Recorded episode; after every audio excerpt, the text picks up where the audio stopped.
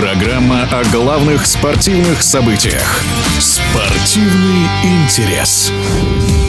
Финал четырех Кубка России по гандболу среди мужских команд пройдет в Москве на волейбольной площадке «Динамо». Полуфиналы запланированы на 30 апреля, матч за третье место и финал состоятся 1 мая.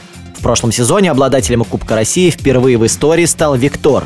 Ставропольский клуб завоевал трофей на домашней площадке в Буденовске, но на этот раз в финал четырех не попал. За трофей сразятся пермские медведи, ЦСКА, чеховские медведи и «Зенит» из Санкт-Петербурга. Какие ожидания от турнира и кто главный фаворит в эфире спортивного радиодвижения, главный тренер «Зенита» Дмитрий Торгованов. Команды такие, как э, ЦСКА, Чеховские медведи и Пермские медведи, сейчас находятся на ведущих ролях в э, чемпионате России. Да? И я могу сказать, что с этими командами очень тяжело будет играть.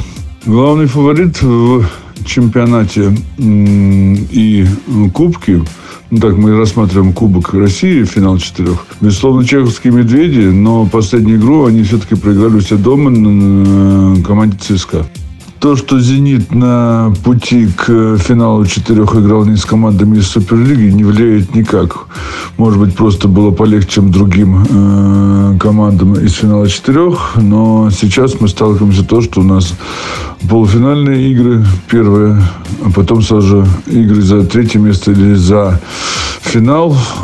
И команды, те, как я уже повторюсь, стоят наверху турнирной таблицы, очень хорошо укомплектованы, очень хорошо сыграны. А я могу сказать, что, понятно, игра чеховский медведь ЦСКА будет очень напряженно. Я думаю, что наша игра тоже будет не менее напряженна, потому что, грубо говоря, четыре команды в двух шагах от титула. Поэтому давайте подождем.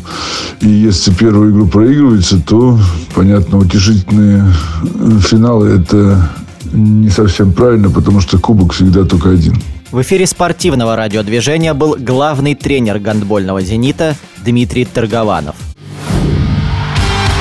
Спортивный интерес.